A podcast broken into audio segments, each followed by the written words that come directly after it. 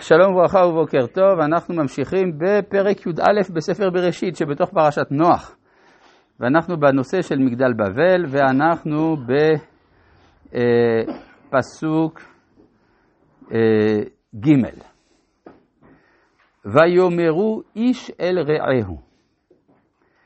אז מעניין מי זה האיש ומי זה רעהו.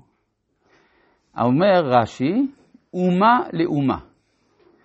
אז דבר הזה הוא מראה על המצב הקדום של האנושות, שיש רעות, אחווה, בין אומות, דבר שחוזר רק באחרית הימים. אז יש פה איזה עולם שיכול להיות עולם אידיאלי. מי הן האומות האלה? רש"י גם מפרט, כוש למצרים, ומצרים לפוט, ופוט לכנען. הרשימה הזאת היא רשימה של בני חם. אבל ראינו שאלה שנסעו היו מבני שם.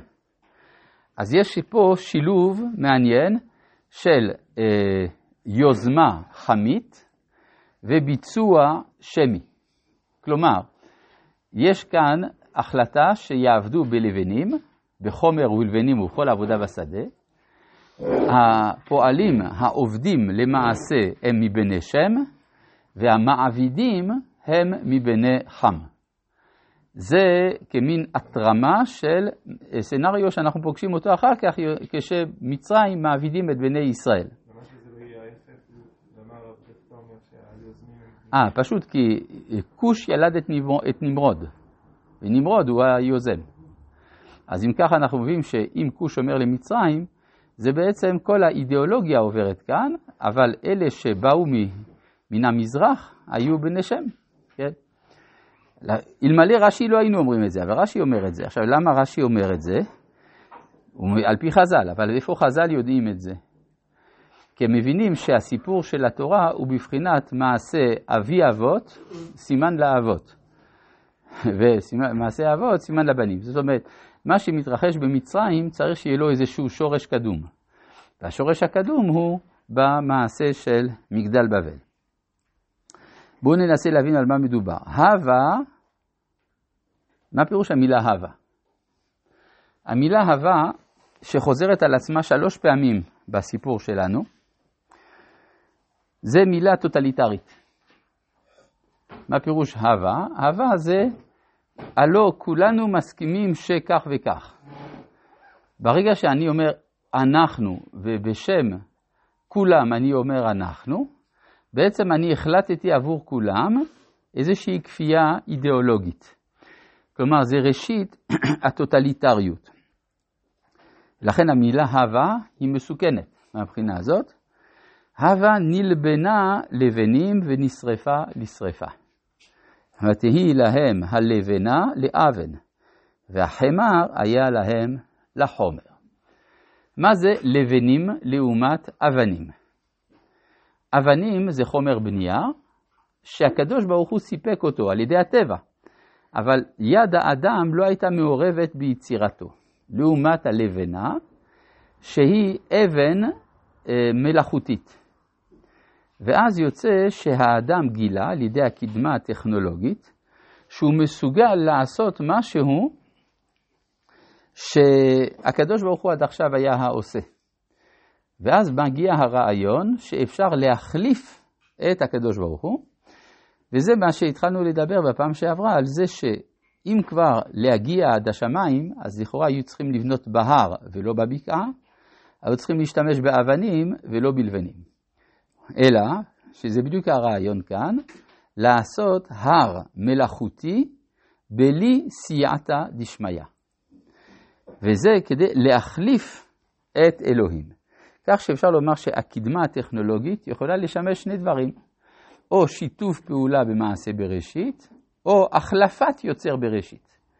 עכשיו, במקרה שלנו, אם אנחנו הולכים לפי מה שראינו מקודם, שהם חששו שמא יהיה מבול חדש, כי המבול בא כאשר האדם עומד למשפט לפני הרחב של הבורא, אז על ידי סילוק הבורא מן הזירה, אז אפשר לא לעמוד בדין, בבחינת תינוק שנשבע.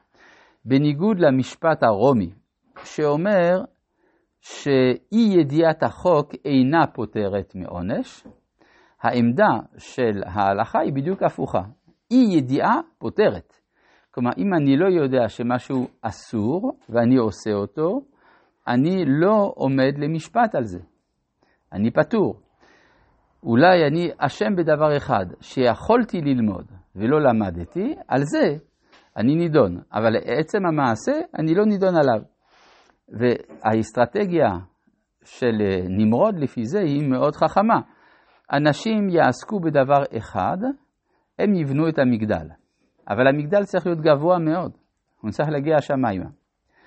פירוש הדבר, שאנשים ייוולדו באמצע זמן בניית המגדל, ועוד ימותו, ועדיין המגדל לא בנוי, לא גמור. זאת אומרת, יש כאן שיעבוד של כל המשאבים הנפשיים והמעשיים של האדם ליצירת משהו שהוא גדול מן האדם. וזה מועך את האדם. עצם בניית המגדל זה מחליף את אלוהים. לא, זה היוזם מאמין. כלומר, היוזם נמרוד מבין שהסכנה של מציאות אלוהים היא גדולה מאוד, כי זה מעמיד האדם למשפט. לכן הוא, הוא, הוא בעצם דוחף את כל בני האדם לבנות מגדל, ואז הם יחשבו על המגדל, לא יחשבו על משהו אחר. אה, אנחנו בונים מגדל, נעשה לנו שם. כן, נעשה מגדל. זה כמו ש... אבל מה המטרה? סתם לבנות כל החיים בונים בונים? כן, זה בדיוק. מצאנו השקפות כאלה, למשל, ב... אצל הסובייטים, כן, ברוסיה הסובייטית, ההאדרה של העבודה לשם העבודה. הייתה אפילו, היה אפילו זרם שקראו לזה סטחנוביזם, על שם אחד הפועלים בשם סטחנוב, שמטרתו הייתה להראות שרוסיה הסובייטית מסוגלת לייצר יותר פלדה מן המערב. כן, אנחנו נעשה עוד ועוד. כלומר, השתעבדות מוחלטת לרעיון של העבודה, ואז אתה כבר לא צריך לשאול את עצמך לפני מי אתה עובד. בדיוק, בדיוק מה שפרעה אומר, באמת אתה צודק. תכבד העבודה על האנשים ואל ישעו בדברי שקר. כלומר, העבודה כתחליף לכל מטרה. כן? העבודה היא המטרה לעצמה. כן. אפשר להגיד שהתפיסה המשיחית זה גם אה, משהו מעין זה? מה אתה מתכוון? שיש מי שדוחף את המשיח לקצה, ואז זה נהיה כזה גם כן דבר שהוא בלתי ניתן להשגה. זה בדיוק, אה, אתה אומר כי אי אפשר להגיע עד לשמיים. כן, אז המשיח עולם לא יבוא, כאילו... הייתי אומר שהם בוודאי בעלי תפיסה משיחית, החבר'ה האלה. אלה שבונים את המגדל רוצים עולם יותר טוב. וחושבים שהעולם היותר טוב זה עולם שבו אתה לא חושב על אלוהים. ברור? זה העניין. אז, ולכן הוא אומר, הווה נבנה לנו עיר, ויאמרו הווה נבנה לנו עיר, ומגדל וראשו בשמיים. ונעשה לנו שם, פן נפוץ על פני כל הארץ. כן, יש, נעשה לנו שם במקום מי שנותן לנו שם. יש בחפירות הארכיאולוגיות, מצאו כל מיני מגדלים כאלה בבבל הקדומה, ציקורטים. ומעניין שהם שמו בראש המגדל איזה מין בית, שבו יכול האליל לרדת ולשכון שם, ויש לו איזה מקדש בתחתית המגדל. כן, זה בעצם הדגם של מעמד הר סיני, שיש משכן למטה, יש התגלות למעלה, רק שאצלם זה תחליף, זאת אומרת, זה במקום ההתגלות, הם עושים את התפאורה של ההתגלות. בדיוק. עכשיו נשאלת השאלה היא, האם דבר כזה יכול לעבוד או לא יכול לעבוד? התשובה היא שהתוצאה היא בדיוק ההפך, וירד השם. כן.